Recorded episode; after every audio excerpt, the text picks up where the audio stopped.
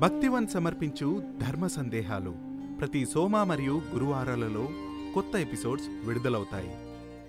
శ్రీ గురుభ్యో నమ. శ్రీ మహాగణాధిపతయే నమ. మాతాపితృభ్యో నమ. జయ జయ శంకర హర హర శంకర శ్రీరామ జయం. ఆపద మొక్కులు సంపద మరపులు అనే ఒక మాట లోకంలో ఉందండి.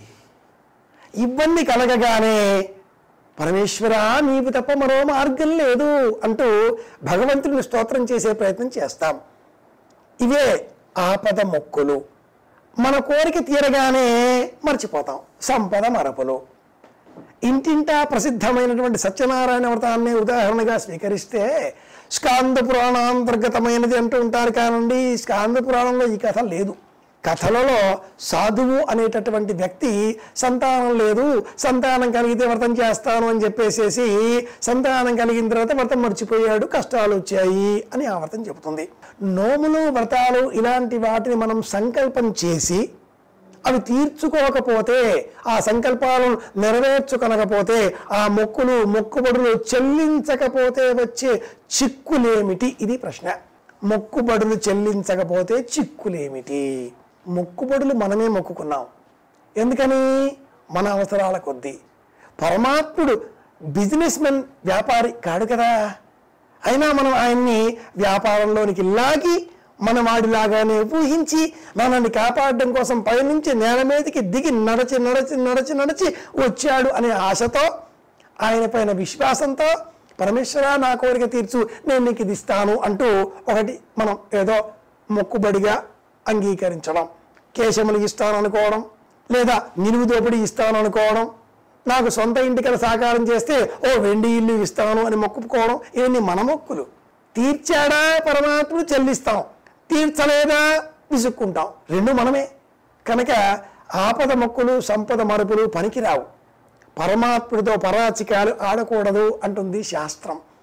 మొక్కుబడులను బహు జాగ్రత్తగా విశ్వాసంతో మొక్కుకోవాలి. నాకు ఫలానా కాంట్రాక్ట్ వస్తే నేను మిమ్మల్ని చూడడం కోసం వస్తాను అని చెబితే ఎంత వేళాకోళంగా ఉంటుందండి? అలా మాట్లాడకూడదు కదా.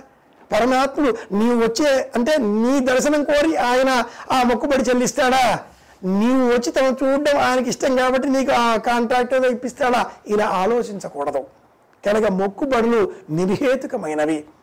మరి దీనికి ఏది మూలం? ఎలా ఏర్పడింది మన సంస్కారంలో మన సంప్రదాయాల్లో మన విశ్వాసాల్లో? మొక్కుబడులకు చోటు స్థానం? అంటే మళ్ళీ రామాయణమే. అన్నింటికీ రామాయణమే మూలం అన్నింటికీ భారతమే మూలం. శ్రీమద్ రామాయణంలో సీతాదేవి రాముడిని వెంటబెట్టుకొని ఇక్కడ రాముడినే వెంట పెట్టుకొని చెబుదాం. ఎందుకంటే ఇది రామాయణం కాదు. సీతాయాశ్చరితం మహతు. గ్రంథానికి ఉన్నటువంటి పేరు సీతాచరిత్రం. మనం రామాయణం అని చెప్పుకుంటున్నాం. సీతాదేవి అలా రావణుని వెంట పెట్టుకుని అడవికి వెళ్ళేటటువంటి సమయంలో గంగ దాటుతూ ఆ గంగాదేవికి రెండు చేతులు జోడించి నమస్కరించి తల్లి నీ అనుగ్రహంతో నేను తిరిగి అయోధ్యకు రాగలిగితే ఇప్పుడు నేను నిన్ను దాటి అటువైపు పెడుతున్నాను. ఏముంటుందో తెలియదు ఏం జరుగుతుందో తెలియదు పద్నాలుగేళ్ళ వనవాసం పెట్టుకున్నాను తిరిగి రావాలి. ఇలా వచ్చేటట్లుగా నీవు అనుగ్రహిస్తే తిరిగి నేను ఇక్కడికి రాగలిగితే లక్ష గోవుల పాలను నీకు సమర్పించుకుంటాను. గంగాదేవి లక్ష గోవుల పాలతో నీకు అభిషేకం చేస్తాను అని మొక్కుబడి మొక్కుకున్నట్లుగా మనకు రామాయణమే దృష్టాంతంగా చెబుతుంది. ప్రకృతిని గుర్తించడం. సీతాదేవి ఏ విగ్రహానికో ఆనాటి కాలానికి అర్చామూర్తులలో ఉండేటటువంటి రంగనాథుల వారి అర్చామూర్తికో ఈ మొక్కుబడి మొక్కుకోలేదు. నదికి మొక్కుకుంది. సీతాదేవి కనిపించకపోతే రామచంద్రమూర్తుల వారు చెట్లకు వృక్షాలకు కొండలకు విన్నవింపులు చేసుకున్నాడు. మీరు చూశారా అని అడిగాడు. ఆ విన్నవింపులే ఆ చదివింపులే ఇలా మనం మొక్కుబడులుగా మార్చుకున్నాం.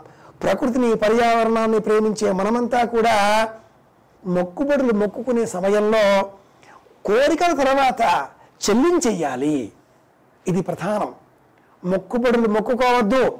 మొక్కుకుంటే ముందు చెల్లించాలి. కేవలం సెల్ ఫోన్లో వేసుకునేటటువంటి డబ్బు సిమ్ కార్డు బ్యాలెన్స్ అంటూ ఉంటాం. ప్రీ అన్న పేరిట ముందు చెల్లిస్తేనే కదా ఆ కంపెనీ వాడుకుని మాట్లాడుకునే అధికారాన్ని అవకాశాన్ని ఇచ్చేది? ఆధునికంగా మారినటువంటి నియమాలకు లోబడి ఆధునిక ధర్మాలకు లోబడి మనం కూడా ముందుగా చెల్లింపులు చేసేసుకుందాం అనగా బాధ్యత భగవంతుడి మీద వేసేద్దాం. ముందు బ్యాలెన్స్ అంటూ అందులో కొంత ఉంటేనే మాట్లాడే అధికారం ఉంది కనుక మొక్కుబడులు మొక్కుకోనే వద్దు అలా మొక్కుకుంటే చెల్లించేద్దాం. ఆ తర్వాత కోరికలు నెరవేర్చే బాధ్యత పరమాత్ముడిది అని విశ్వసిద్దాం. అప్పటికి కూడా నెరవేరకపోతే మన కర్మైనా ఉంది అని మళ్ళీ నమస్కారం చేసుకుందాం. విశ్వాసాన్ని కోల్పోకుండా ప్రవర్తిద్దాం. ఇది గురుబోధ. రామాయణం ఇంతటి నీతిని మనకు బోధిస్తుంది. ధర్మాన్ని తెలుసుకుందాం. ధర్మ మార్గంలో ప్రవర్తిద్దాం. అందరి క్షేమాన్ని కోరుకుందాం అని విన్నవిస్తూ శుభమస్తు.